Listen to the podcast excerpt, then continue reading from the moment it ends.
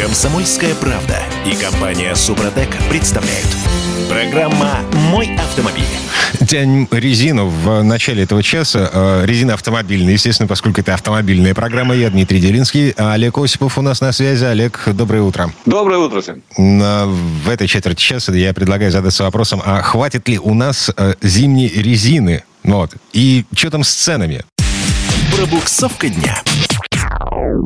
Ну вот эксперты говорят, что у нас запасов зимней резины на два года вперед. Объясняют это тем, что, э, извините, запасы были сделаны еще до того, как грянул кризис, э, всевозможные нарушения логистических цепочек, геополитика, вот это все.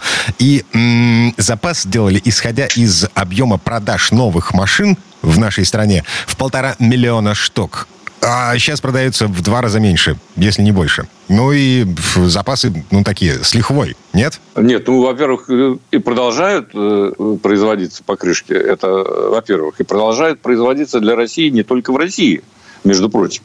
Я знаю, что, например, я не знаю, работает, по-моему, работает еще завод, компания Dunlop, например, э, покрышки премиум-класса, шипованные, зимние, выпускает в Турции. Специально для России построен завод был кстати угу. сказать. Но потому Я что, не думаю, что да. они от, от этого очень легко откажутся. В Турции не так а, много снега и не так много машин, которые ездят на шипах. Ну так. Совершенно правильно. Поэтому завод работает исключительно и только на Россию. Ну, может быть, еще на какие-то страны. Может, они сейчас пробивают поставки там, а, я не знаю, в Скандинавию, где разрешены шипы и так далее. Но во всем этом есть одно но, на самом деле. Вот говоря о запасах, которые существуют, которые сделаны в России, надо учитывать тот простой факт, что резина живет 5 лет со времени выпуска. Неважно, хранится она как положено или хранится кое-как, как это, как правило, да, а все равно через 5 лет ее устанавливать на автомобиль нельзя. Она рассыпется. Но не будет, во всяком случае. Она потеряет э, практически все свойства, э, которые были в нее заложены изначально. Э, поэтому вот это надо учитывать. Старую резину, кстати, всем рекомендую, сейчас тем более речь идет о сезоне, о сезонной смене, обращайте внимание прежде всего на дату выпуска. Если покрышки старые или им остался год служить, то э, прикиньте, насколько это выгодно. Или требуйте скидки, это совершенно нормальная вещь. Вот. А так, в принципе, со, с резиной быть проблем не должно. Я, в всяком случае, не ожидаю, что будет э, какой-то кризис в связи с тем, что не, не хватит кому-то покрышек. Ну, тут другой вопрос. А что почем? Просто потому что э, э, я вот смотрю цифры, которые собрала, э, собрали коллеги из Автоньюса. Э, там, там жесть. То есть э, Хакапелита 10 подорожал на 43% по сравнению с э, мартом этого года. Вот не хочу устраивать рекламу, но это одна из лучших резин зимних, которые существуют на рынке. В принципе я могу вам сказать. Я просто, э, мне повезло, я в этом отношении испытывал разные типы резин э, на льду озера. И, в общем, очень хорошо представляю себе, как это все работает. Экономить на резине рекомендовал бы никому. Это вот такой практический совет. А потому что это, прежде всего, безопасность и уверенное передвижение на любом покрытии. Тем более грядущей зимой, так сказать. Э, это вопрос жизни, что называется. Да? Ну, вот. Есть, кстати говоря, считавшиеся примеры премиальными э, покрышки, которые работают отвратительно э, на льду и на слежавшемся снегу. Примерно зову компанию Bridgestone. Э, хуже резины мне сложно представить себе. Ну, разве что какая-нибудь, я не знаю, там, корейская, которая тоже не дотягивает до стандартов принятых в нормальных странах. А, кстати, вы, вы знаете, а, что у нас китайская резина есть? Ну, Слушайте, китайский автомобиль уже не испортит даже китайская резина, скажу так. Во всех остальных случаях надо все-таки уважительно относиться к себе и к своей безопасности. А проблема заключается в том, что а, китайцы, они, в общем-то, не поднимают цены. То есть э, резина, которую делают в Китае, у нас нет китайского завода по производству э, зимней резины. А, э, в общем, в Китае выпускают нечто под названием Triangle, и цена не изменилась даже по сравнению с э, прошлой осенью вообще не изменилось. И 7, 7 тысяч за одну покрышку. Всего. Вот честно скажу, я ни разу в жизни... Э, а, нет, на китайских-то я ездил, на китайской резине, но там не поймешь, в чем проблема, почему так плохо. То ли такая подвеска не, не сбалансирована, то ли вместе с резиной все это дает такой эффект, так сказать. А, вот, но честно скажу, никогда не испытывал в серьезных условиях, вот так, чтобы сравнить резину, как она держит дорогу, то есть держит автомобиль на льду, на снегу. Китайских никогда мы не испытывали. Ну, раньше, собственно, в этом не было никакого. Кто, кто будет брать китайскую резину? А сейчас вот это становится актуальным. Надо будет попробовать, на самом деле. Вот. Ну, в общем, хотя бы Э, хотя бы ошипуйте ее, что ли. Э, в, в смысле? На, а, это не шипованная ну, резина. Хоть что-то держало. Это да. липучка? Слушайте, липучка это вообще сказки для бедных называется, да? Не существует липучки, это туфта. Извините вот за прямоту. Липучка это просто так называемая липучка. Ничего она никуда не липнет. И спокойно она э, превращается в пластик, если сделана недолжным образом, так сказать, на льду. Поэтому это просто нормальная мягкая резина зимняя. Вот и все, что такое липучка. Ничего там липнущего нет и быть не может на самом деле. Но это условное название, народное, что называется, гаражное название. Так или иначе, это не шипованная зимняя резина, а, которая спроектирована специально для того, чтобы э, грести снег и цепляться за лед. Но при этом не повреждая асфальт, если ты вдруг выезжаешь на асфальт, если ты ездишь по городу. Ну, я вам честно скажу, я большой поклонник именно не шипованной резины. Честно скажу. Потому что для крупных городов, для Москвы, для Питера, для других мегаполисов это нормальный вариант. Потому что все-таки дороги чистятся. Э, худо-бедно, так сказать. И, правда, ты можешь отдать должное шипам, если только один раз они тебя спасут за зиму. Этого достаточно, да? Но, тем не менее, э, мне приятно ездить именно на нешипованной резине, просто потому что она тише. И дело даже не столько в расходе топлива. Потому что расход топлива меньше у нешипованной резине. Это понятно. Поэтому единственное, что, ну, все равно надо следить за качеством. Она не должна быть жесткой, она должна быть мягкой зимняя резина. Ну, хотя бы вот это, на это обращайте внимание. Если она дубовая, вот вы нажали пальцами, так сказать, сильно. Если она дубовая, нельзя ее брать. Это пластик, какого бы производства он ни был. Ладно, приговариваем. Так или иначе, э, эксперты говорят, что запасов зимней резины нам хватит, хватит надолго, а цены растут, ну, просто потому что продавцы продавцы жадные. Конечно, жадные. Есть производители, э, э, цены э, на резину которых, в общем-то, не выросли за год по сравнению даже с осенью прошлого года. Три минуты до конца этой четверти часа у нас есть время на то, чтобы потрогать машину руками. И это, это что у нас? Настоящий живой японец, Outlander. Настоящий живой японец, Outlander, совершенно верно. Это автомобильчик, который, ну, он называется обновленным, да, но, честно сказать, эти обновления невооруженным глазом не видно ну, можно заметить, там, понятно, что появилось. Там немножко иное расположение светодиодов и так далее. Ну, в общем, я должен сказать, что этот автомобиль, а у меня он, э, ну, практически в лучшей комплектации, с самым мощным двигателем. Есть двухлитровый, а у меня 2,4. И с полным приводом. Это, конечно, автомобиль для жизни, что называется, для, для семьи, для, для семейного передвижения. Для жизни где? В городе, за городом? Для жизни все же по преимуществу в городе, но э, подходит совершенно нормально для того, чтобы выбираться на нем и куда-то за город. Кстати сказать, полноприводная трансмиссия, которая, конечно, кроссоверного типа. Конечно, это не то, что там было на лучших образцах э, автомобилей, там, скажем, на Lancer Evolution да, э, от Mitsubishi. Но, тем не менее, какие-то э, основные, скажем так, ну что-то характеристики, которые были заложены именно э, в спортивных э, Mitsubishi, они здесь присутствуют.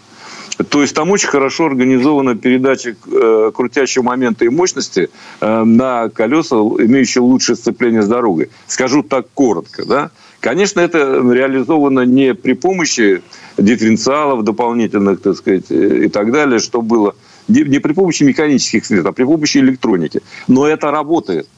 И причем работает так, что водителя не пугает. А, просто там вы входите в поворот на скользком покрытии, и если нужно, э, электроника считывает угол поворота баранки, а, курс, который вы задаете автомобилю, и как он на самом деле едет. И подтормаживает не только, так сказать, передавая мощность, но и подтормаживая колесо, чтобы вы занырнули в вираж. Делают это весьма аккуратно, с моей точки зрения. То есть это одна из, если рассматривать современные системы, кроссоверные, это одна из лучших систем. Это еще и, конечно, слякоть не началась, и еще не, э, не появились нечищенные сугробы на дорогах. Ну, аналогичную систему я испытывал раньше, честно признаться. Поэтому тут ничего такого э, уникального нового нет. Э, вот. И это дает вам уверенность, самое главное. Кроме того, ну, клиренс 215 миллиметров, да, и 215 да, миллиметров, и огромный багажник, все это для семьи, для поездок очень важно. Единственное, что все-таки на бездорожье я бы не вылазил на этом автомобиле, потому что это вариатор, да, естественно. И вариатор... И вариатор Mitsubishi верен себе. Угу. Mitsubishi верен делаем... себе, да, вариатор мы делаем... не любит Кроссо... Мы делаем кроссовер э, с клиренсом в 21 сантиметр, но говорим, ребят, ну нет, ну не надо, не, нет. Но вариатор, по-моему, у них теперь все равно с промежуточным охладителем. Он достаточно надежный. К нему особых претензий нет. Вот. И машинка достаточно вот с этим двигателем э, быстрая. Ну, 10,5 секунд до сотни, если э, с бумаги на асфальт перенести, то вполне себе пристойный разгон. Вы не будете чувствовать себя аутсайдером. Ну и максималка 198 километров более чем э, достаточно. Что еще? Во всех остальных отношениях автомобиль вполне себе современный, с некоторым э, запасом прочности по оснащению, по дизайну, по всем другим параметрам на э, несколько лет вперед. То есть, и самое интересное, что он еще, по-моему, есть в продаже. Я даже не спрашиваю про цену. Олег Осипов был у нас на связи. Олег, спасибо. Хорошего дня. Всего доброго. Всем удачи. А мы вернемся буквально через пару минут. В следующей части программы к нам присоединится Юрий Сидоренко, автомеханик, ведущий программы «Утилизатор» на телеканале ЧЕ. Поговорим о том, как быть, если вас оштрафовали за непристегнутый ремень в автомобиле, где ремни не предусмотрены конструктивно. Комсомольская правда и компания «Супротек» представляют. Программа «Мой автомобиль». А сейчас гипотетическую ситуацию разбираем. Ну, такая довольно редкая ситуация для э, наших дорог. Я, конечно, понимаю, что автотранспорт, э, средний возраст автотранспорта в нашей стране уже, ну так, зашкаливает за 15 лет, но тем не менее. Представьте себе, что вы едете на машине, э, на которой принципиально нет ремней безопасности. Едете по Москве, по Казани. А, в Петербурге, по-моему, нет таких камер, но, тем не менее, по всей стране они, ну, так или иначе, расползаются. Камеры на непристегнутый ремень. А у вас машина без ремня. Здорово. Я Дмитрий Делинский, Юрий Сидоренко, автомеханик, ведущий программы «Утилизатор» на телеканале «Че у нас на связи». Юр, доброе утро. Доброе утро, дорогие друзья. А это вообще законно? Ну, уже есть прецеденты. Я правильно помню, в Москве уже штрафовали людей на старых машинах за непристегнутый ремень, которого, в принципе, не, не может быть в этой машине. Мало того, тебе хочу сказать, меня штрафовали. Причем буквально совсем недавно. Расскажу. Кстати, на чем ты был? А, что это за монстр? А, Москвич 408 73 -го года выпуска. Где ты его выкопал? А, естественно, программа «Утилизатор» мы снимали. вот один из, новый сезон. И э, я ехал на машине. Вот. На ней ремней, в принципе, нет. Там даже нет отверстий под э, ремни установочных. То есть ни, ни в стойке, ни в пороге. Машина, как бы, ну, такая раритетная, все в порядке. И вот я делал тест-драйв на ней, я проехался на этой машинке. А, вот. И все, и дальше потом мне владелец говорит. Э, чем закончилась программа, я пока не расскажу, потому что новый сезон сейчас идет. Так что вы смотрите. Вот, но мне владелец говорит, что ему пришел штраф на то, что за ремень. Я говорю, здрасте, приехали. Там же, э, ну, она не может быть, ну, как бы, э, оштрафованным, потому что там просто ремней не может быть в этой машине. Просто конструктивно не может быть. А так, но а, а, это, это, это же автоматическая камера. Она же, э, она же безмозглая, она же не думает. Она просто выписывает квитанцию, и ее потом подмахивает живой инспектор ГИБДД. А, правильно совершенно. Вот мы про это как раз уже говорили не раз. По поводу того, что, в принципе, камере без разницы. То есть она сфотографировала, ремня нет, потом подтянулись данные уже потом после того, как факт нарушения уже как бы зарегистрирован. И дальше, по идее, инспектор должен сесть и каждый штраф просмотреть. Но это нереально. Так, слушай, погоди, давай еще раз. А, что говорят э, правила дорожного движения по поводу езды в автомобиле без ремня безопасности? А, если конструктивно есть ремень, если он там может быть в этой машине, то а, а ремень обязательно должен быть пристегнут. Если нет ремня, то что? Вот знаешь, что интересно? В правилах про это не написано. В правилах в пункте 2.1 да, 2-1. Там, по-моему, второй, э, этот самый, ну, второй э, подпункт, или как он там называется. В общем, 2.1.2. Там написано, что обязан водитель пристегиваться э, ремнями. И все. И пристегнуть своих пассажиров. Знаешь, где написано про, то, про это очень хорошо? В принципе. Про это написано хорошо э, в Кодексе административных правонарушений. Это я четко знаю, потому что я только что с этим разбирался. Статья 12.6. Там э, как раз нарушение правил применения ремней безопасности или мотошлемов. Вот там четко написано. Управление транспортным средством, э, не пристегнутым ремнем безопасности, перевозка пассажиров, не пристегнутых ремнями безопасности. Если конструкции транспортного средства предусмотрены ремни безопасности. Mm-hmm. Вот, карается штрафом. Вот там вот четко это указано. Поэтому, в принципе, на это можно ссылаться и, естественно, писать обжалование и пытаться решить. Но его надо сделать в течение 10 лет. Это об... Ой, 10 лет. 10 дней это обжалование. И... Я уже успел расслабиться, но нет. 10 дней. Да. И, к сожалению, как бы, ну, э, мы не успели это сделать. Я просто его оплатил сразу же, штраф. И все, потому что я понял, что у меня на это времени нет. И я думаю, что многие так и будут делать. А знаешь, еще какой парадокс вообще всей ситуации? Хочешь, я тебе скажу прикольную штуку? То есть, Давай. Э, у, у меня была копейка, вот, 72 -го года. Это одна была моя, это моя первая вообще машина была. Э, вот. И там не было ремней безопасности. Я их потом туда поставил. То есть все нормально. Э, сначала ездил, меня инспектора останавливали, тогда же камер не было. Ну, сколько это было? 25 лет назад почти. Камер не было, то есть меня останавливает э, инспектор и говорит, так и так, почему без ремня? Я говорю, ну вот ремня-то здесь и нет. Он смотрит и говорит, ого, а здесь что, вообще даже некуда крепить? Ты заварил их, что ли? Я говорю, нет, это так и было конструктивно. Тогда все прокатывал. Потом, я, честно говоря, сам не очень любил ездить без ремней. Вот ну, при, приходилось. Я их туда поставил. Я сделал туда, варил гаечки, все поставил ремни.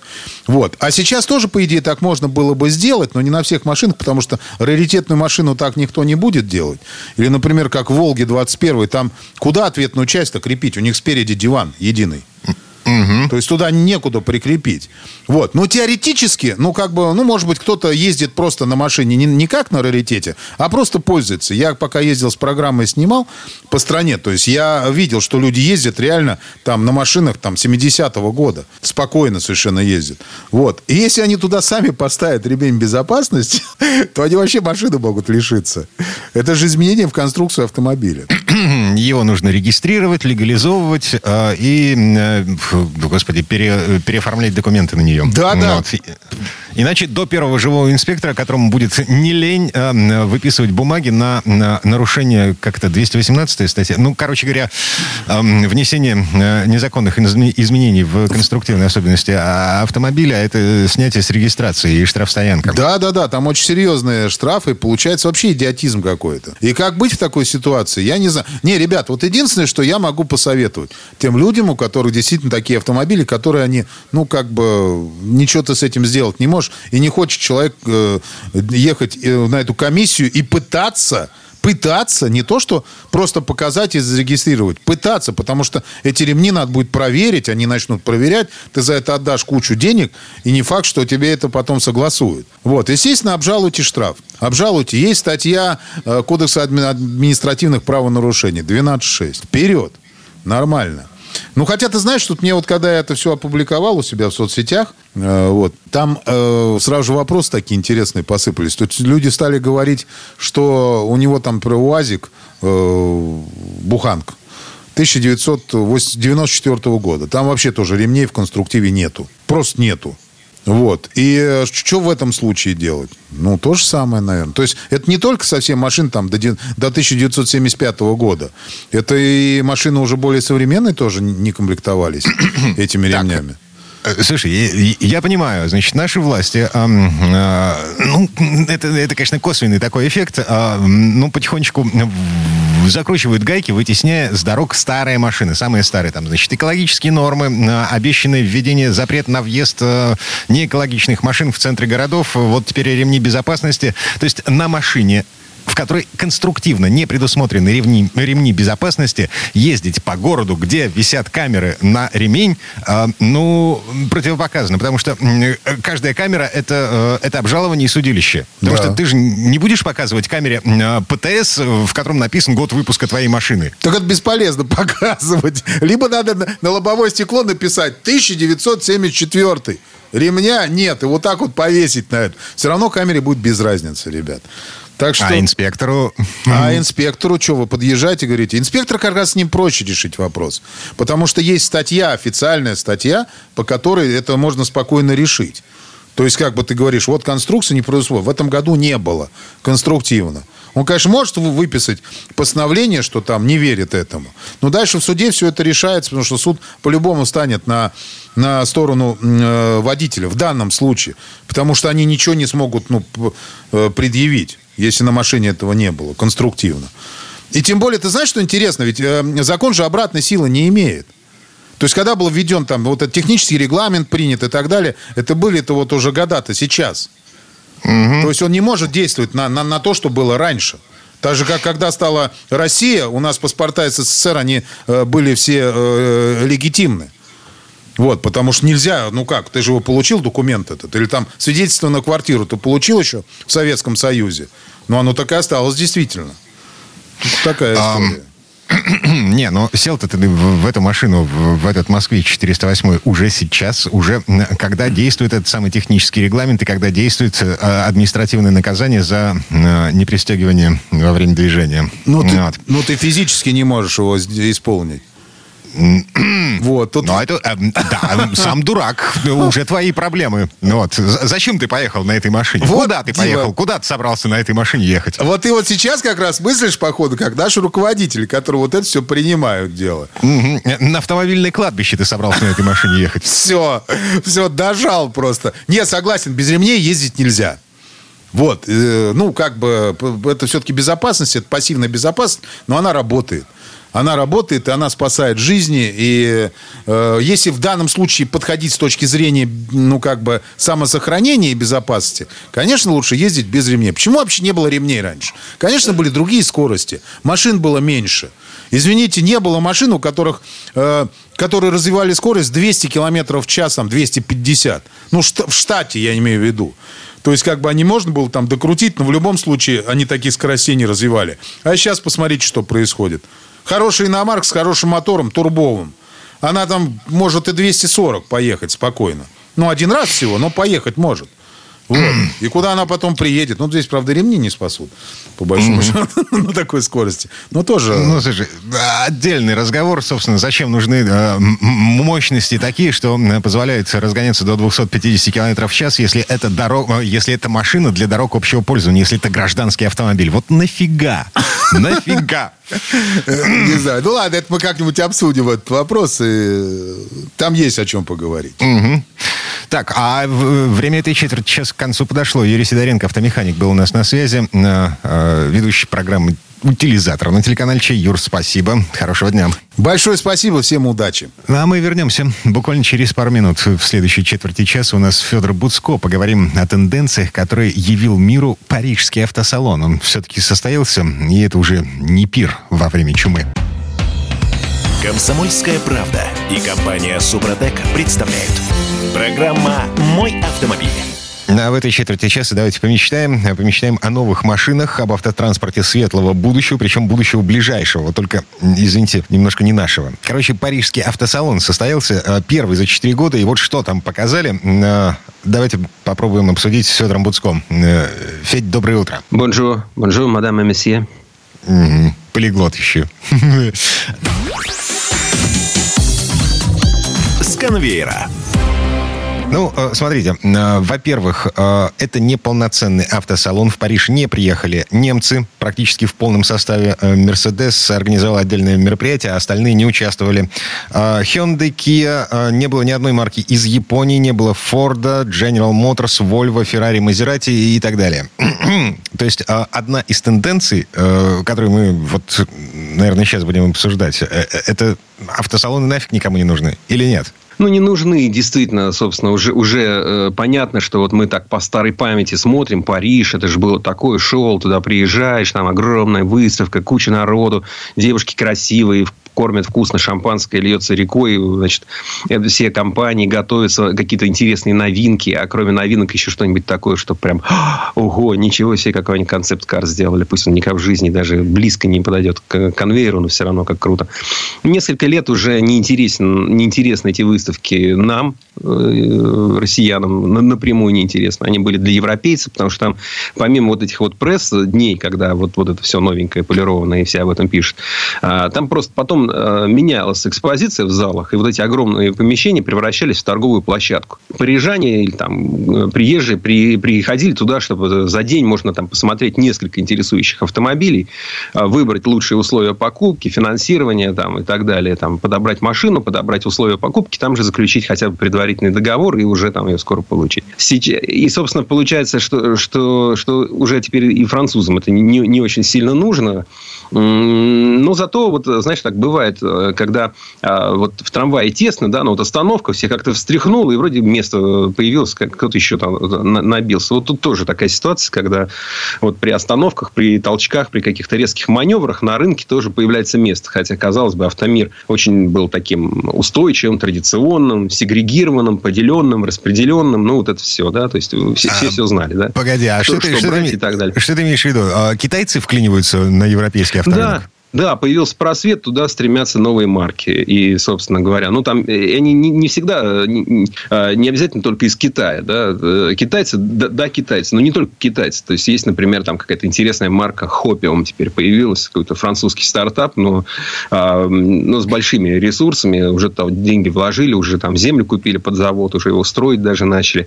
Ну, такая какая-то суперкар, какая-то Макина называется, или машина, там, Махина, не знаю. Ну, ну правильно произносить, конечно, Макина, но ну, пишется так, что по-русски можно сказать как угодно. А, электрический седан с водородным электрогенератором. Ну, то есть, интересные такие штуки. Но... И вроде должны выйти. Ну, то есть, это не просто вот картиночку показали и там заказали сделать себе концепт-кар. Кстати, концепт-кар хорошо сделать, так, чтобы у него двери открывались, чтобы там лампочки горели, чтобы он мог даже на медленной скорости там прокатиться. Это, ну, уж как минимум полмиллиона долларов за него отдать надо. Ну, просто, чтобы вот можно было показать такую красивую штучку. Да Прохоров, миллион, с... удовольствие. Да, Прохоров с ее мобилем, в общем, нам показал, как это делается на самом деле. А, насчет э, вот этих самых водородных машин. А, там же не единственная водородная машина была показана в Париже. А, их было несколько. И в связи с этим, ну, как бы куча вопросов возникает э, по поводу того, зачем они все это делают. Потому что водородные... Короче, ты купил такую машину? Ну, поздравляю, Шарик, ты балбес.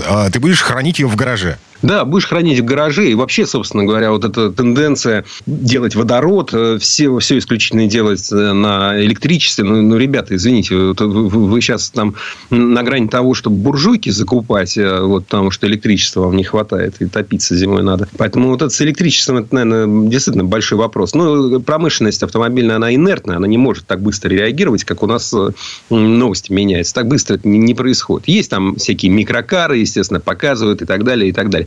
А, и китайцев, кстати, не так уж много было в этот раз на салоне. Там всего две марки приехало. Видимо, потому что вот недавно прошел в Ченду в Китае большой собственный автосалон, и они там как следует свое показывали. И до Парижа не все доехали. В конце концов, это дорогое мероприятие. То есть, показаться в Париже, это стоит там десятки миллионов долларов. Всех туда привезти, закупить этот стенд, э, нанять сотрудников, э, свет дорогой поставить, звук и так далее, и так далее. Вот, поэтому интересно даже не это, а вот интересно, вот о чем бы мне, что мне показалось интересно в парижском автосалоне, э, это ну, вот уже такое изобилие кроссоверов, да, которые, по-видимому, свидетельствуют о том, что ну, вот еще немножко, и мы... Ну, просто автопром ушел в кроссоверы целиком. Да. Э, в принципе, по продажам это порядка 50%. Там где-то, ну, в Германии 40%, там во Франции почти 50%, в Китае тоже почти 50% автомобилей, которые новые покупаются, это, э, это кроссоверы. То есть, все вот наши эти седаны, универсалы, хэтчбеки, купе, все это как-то отходит, отходит, отходит на второй план. Я уж не говорю про минивены, которые просто сдулись. Mm. И, и смотри, ну, понятно, а... что вот это, это, в принципе, глупость. А... А, глупость почему? Потому что, вроде бы, с одной стороны, они, они качают за то, что у них должно быть все такое экологичное, да, но э, все кроссоверы, все вот эти SUV, они, собственно говоря, ми, они априори менее экологичны, потому что они тяжелее. Ну, скажем, если взять одинаковую машину, не знаю, там, Volkswagen Golf, там, э, э, масса 1250, точно такой же, там, Tiguan, полторы тонны. Да, в него удобнее засунуть там пакет батареек, куда куда-нибудь э, там больше места, под днищем можно засунуть, э, собственно говоря, вот этот блок аккумуляторных батарей.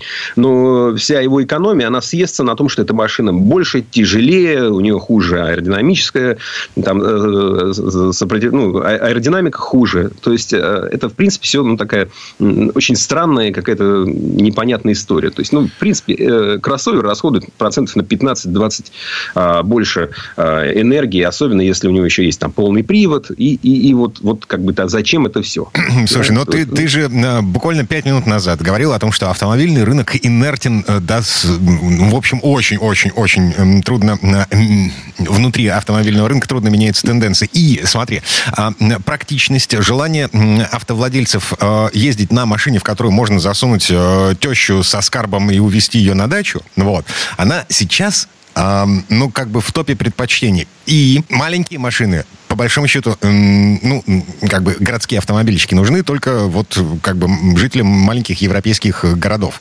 А, а, и с электрическими точно так же.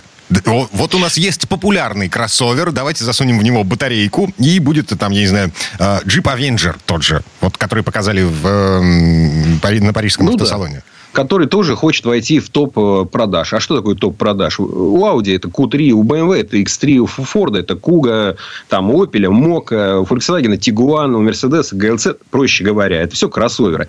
И маркам это выгодно. Да? Это ведь, э, ну, ну, дело в том, что они в производстве, эти кроссоверы, стоят примерно столько же, сколько там хэтчбэк там, аналогичного размера. А продается он значительно дороже. То есть, профит налицо. Производителям это выгодно. Ну, они, они на этом больше зарабатывают. Как больше зарабатывают на машинах класса премиум. Ну, премиум не все могут себе позволить. А вот, вот э, кроссовер, да, всех научили, что на, нужно ездить на, на кроссоверах. И их настолько много, что вот, например, э, я почитал интересное интервью с э, дизайн, э, шефом дизайна марки Audi, который как раз сделал несколько красивых таких вот э, интересных очень э, концепт-каров, их показал, и среди них нет кроссовера. И он говорит о том, что вот машины плоские, да, ну, то есть, вот не кроссоверы, они вот э, в ближайшее время станут новым премиумом. Ну, то есть, как когда-то вот премиальным выглядело купе, да, оно менее практично, оно вот э, стоит немножко дороже, это был такой вот показатель, если у тебя две двери вместо там четырех, это такая премиальность была. А вот сейчас премиальностью станет просто все, все не кроссоверное. Но это вот в ближайшем будущем, наверное, так будет. А, до чего дошло? Даже Пыжик 408 и тот стал кроссовером. Ты помнишь седан? Ну, конечно. Феррари выпустил кроссовер, Смарт выпустил кроссовер. То есть, кроссоверы появляются у таких производителей, которые вообще клялись и божились, что такого близко не будет. То есть, э, шеф Феррари говорил, пристрелите меня, если Феррари выстр... э, выпустит кроссовер. Вот, пожалуйста, ну, хорошо, они его назвали не кроссовером, придумали какое-то свое слово. Ну, знаешь, как, ну, ну слово-то придумали, а на, на лицо кроссовер. бьют, да, не по паспорту. Не по паспорту бьют. И, ну, действительно, в общем, понятно, что парижский салон прошел такой, он довольно провальный. Э, франкфуртский отменился навсегда. Женева тоже ушла. И, вероятно, уже в следующем году мы, если и будем рассказывать о каких-то европейских автосалонах, то только это будет уже, знаешь, как, ну, совсем уже хохмы, как вот, а мы тут с мужиками в гараже собрались, значит, Иванович москвич свой выкатил, там, а Петрович приехал на Логане, а я там, соответственно, там, а, на Фокусе там приехал, вот мы тут сели, поговорили, друг другу показали, кто что купил. То есть, это будет совсем уже такая комедия. Угу. А слушай, а, на фестивале олдтаймеров, вот я, я помню, в Таллине, например, был очень большой фестиваль а, любителей старых машин. Вот. А, а, я не знаю, в связи с чем я об этом вспомнил. Ну, видимо, ты мне просто вот ну, Потому что это гурманская история. Да, это да, то, да, что да. останется. Эти автомобильные встречи, они останутся. Ты прав совершенно, я с тобой согласен. То есть, вот э, встречи клубные, встречи там э, любителей редких автомобилей, встречи покатушек, э, проводятся покатушки там на внедорожниках или другие там, не знаю, дрифтеры и так далее. То есть, это останется. Но это такая гурманская история. Вот. А для простых людей вот эти автосалоны уже не нужны, да и компании уже тоже уже как-то в них разочаровались и, и бросили. Ну и бог с ними. Мы, мы на них ездили, там было классно, красиво, э, вкусно, интересно. Вот, ну, ушло время. Ну, ничего, горевать не будем, будет что-то новое. Угу. Ну, вполне вероятно, что мы э, просто за время пандемии вот, э, мир изменился настолько, что мы поняли, что без каких-то вещей легко, непринужденно можно прожить. И э, не тратя на это, не тратя на э, маркетинговые расходы по организации вот этих самых автосалонов, десятки миллионов долларов. А, все на этом. Время этой четверти часа к концу подошло. Федор Буско был у нас на связи. Федь, спасибо. Хорошего дня. Ну, а мы вернемся буквально через пару минут. В следующей части программы у нас журналист и летописец мирового автопрома Александр Пикуленко. Послушаем историю о молодильных яблочках, Иване Мичурине и рабочих лошадках. Комсомольская правда и компания Супротек представляют. Программа «Мой автомобиль». Это мы вернулись в студию радио «Комсомольская правда». Я Дмитрий Делинский. В этой четверти часа у нас традиционная история от Александра Пикуленко. На этот раз о рабочих лошадках. Если мы с вами зачем-то решим поискать людей, готовых назвать вот эти машины автомобилями своей мечты, искать придется очень и очень долго, потому что о таких машинах не мечтают и их просто покупают. Лада Ларгус вошла в нашу жизнь в 2012 году, при этом, так сказать, молодая была уже не молода. В Европе эти французы с румынскими корнями продавались с 2006 года. В России в эту машину имплантировали отечественный двигатель, довели локализацию до 62%, э, что, в свою очередь, обеспечило ценовую доступность автомобиля и возможность сохранить его на конвейере даже после развода АвтоВАЗа с Рено. И сегодня этот автомобиль незаменимая рабочая лошадка. В чем убедился Сан Саныч, проехав на обновленном Ларгусе до старинного города Мичуринска. Дорожные истории. Раньше словосочетание «закрома Родины» служили чем-то вроде советского аналога «райских кущ». То есть закрома – это то место, где есть все и не может быть неисполнимых желаний.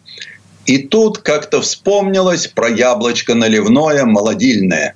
А где они самые лучшие? Ну, конечно, в Мичуринске. Ведь еще со школьных времен при упоминании Ивана Владимировича Мичурина сразу возникает ассоциативный ряд с яблоками.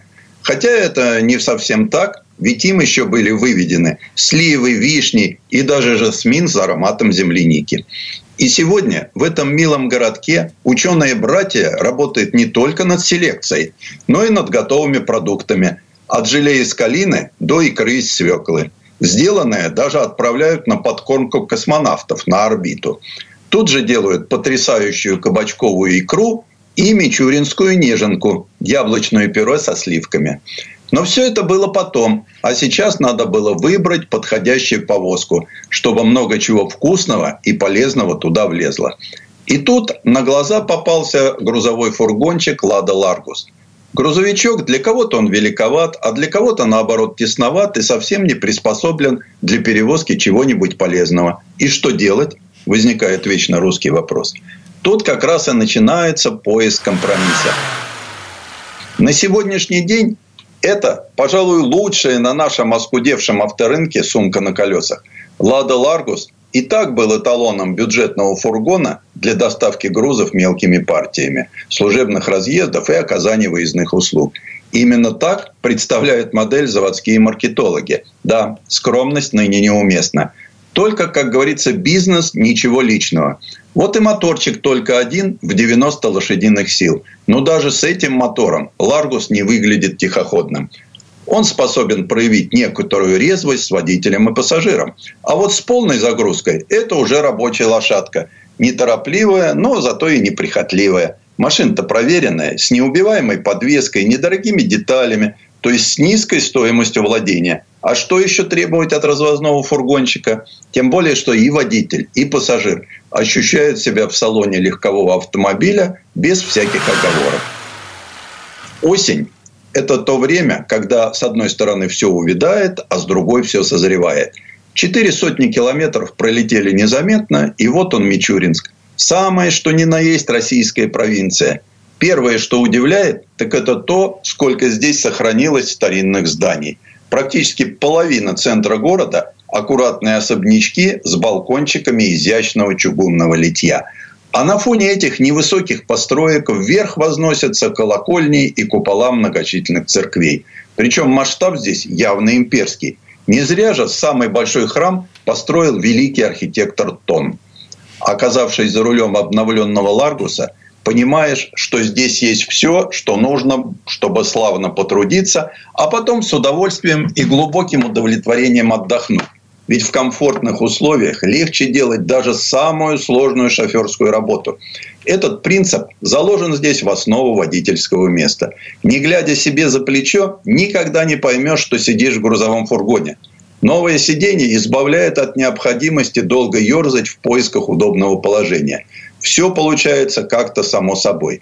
В принципе, при создании даже такого недорогого фургона не стоял вопрос о том, что первично водитель или груз. Он был решен задолго до того. Сегодня Ларгус хорош с коммерческой точки зрения. Это машина для работы. Грузим, везем, разгружаем. И так каждый день. Это автомобиль, чтобы зарабатывать. И остается один главный вопрос. А как же чувствует себя водитель? А часто он же и хозяин машины. Внутри места водителя предстает как скромный изыск эргономики и целесообразности.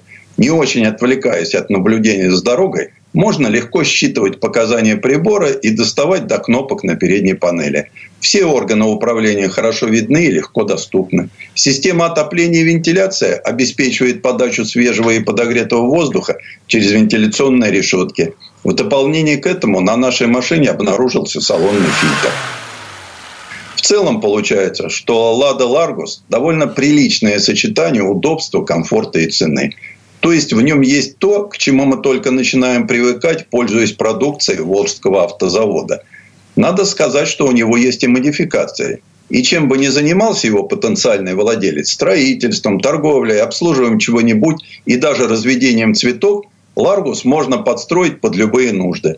В модификациях универсал или фургон, да еще дополненных специальным оборудованием, соответствующим роду занятий, он не оставит ни шанса неприятным неожиданностям.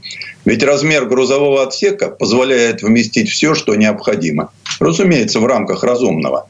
Но вместительность и грузоподъемность не исчерпывают предъявляемых к коммерческому автомобилю требований. Ведь не хочется, чтобы через несколько поездок грузовой отсек превратился в воплощение разрухи и упадка. И что тоже немаловажно, груз неплохо было бы довести в цельности и сохранности. Но раз есть такие вопросы, то на них надо дать ответ. И можно сказать, что кузов в нужных местах прикрыт пластиком, да еще обшит фанерой. Задние распашные двери позволяют удобно заталкивать множество вещей, а две боковые не требуют с трудом дотягиваться до дальних уголков. В 2022 год «Лада Ларгус» вошла с новым дизайном передней части, сделанным в стиле Весты и других моделей АвтоВАЗа последних лет, которые примерили так называемый X-Face. По ходу проведенного рестайлинга изменились решетка радиатора, фары, передний бампер, крылья и капот. Нового в салоне «Лада Ларгус» стало заметно больше. По сути, ей достался интерьер от первого «Дастера», Ушедший от нас кроссовер поделился рестайлинговым вариантом. Передней панелью, центральной консолью, дверной обивкой с ручками и блоками электрических стеклоподъемников. Кроме того, в стандартную комплектацию входит мультифункциональное рулевое колесо от Весты с клавишами управления и панель приборов, оформленная в современном вазовском стиле. Повторители поворотников пропали с крыльев и переехали на зеркала заднего вида, как у Весты. На автовазе утверждают, что это улучшило аэродинамику и обзорность. Сами зеркала с подогревом и регулируются с шайбой. Складывать их приходится вручную. Форсунки омывателей переставили на пластиковые жабо на кромке капота, хотя проблему с их обледенением это все-таки не решит. На этом внешние изменения почти заканчиваются. Еще появилась новая антенна и камера заднего вида. Но это опция, не для всех. Глазок камера без омывателя, хотя он есть у той же Нивы. Естественно, рестайлинг стал косметическим, но все равно пошел пожилой машине на пользу. Она осовременилась внешне, улучшилась эргономически и получила ряд недоступных прежде опций. В электронной начинке появилась навигация, Bluetooth, hands-free, управление мультимедиа на руле, качественный и яркий дисплей. Правда, надо отметить, что штатная навигация очень мало информативна с оригинальным интерфейсом, но есть дублирующие Apple CarPlay и Android Auto. Существенно привычнее и, собственно, более гибкие. К базовой комплектации Lada Largus добавили бортовой компьютер с датчиком температуры. Теперь устанавливается центральный замок с выкидным ключом, USB, розетка на 12 вольт, датчик дождя и света, появился круиз-контроль с ограничителем скоростного режима. Из других опций отмечу антиблокировочную систему тормозов с усилителем экстренного торможения и задней парктроники. Ну а напоследок мы подошли к памятнику, где высечены две цитаты Мичурина. «Мы не можем ждать милости от природы, взять их у нее наша задача». Вторая надпись на обороте Стеллы.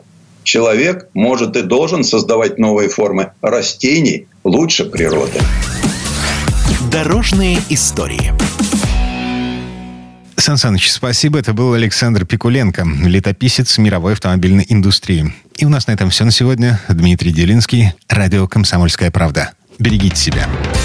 Программа «Мой автомобиль».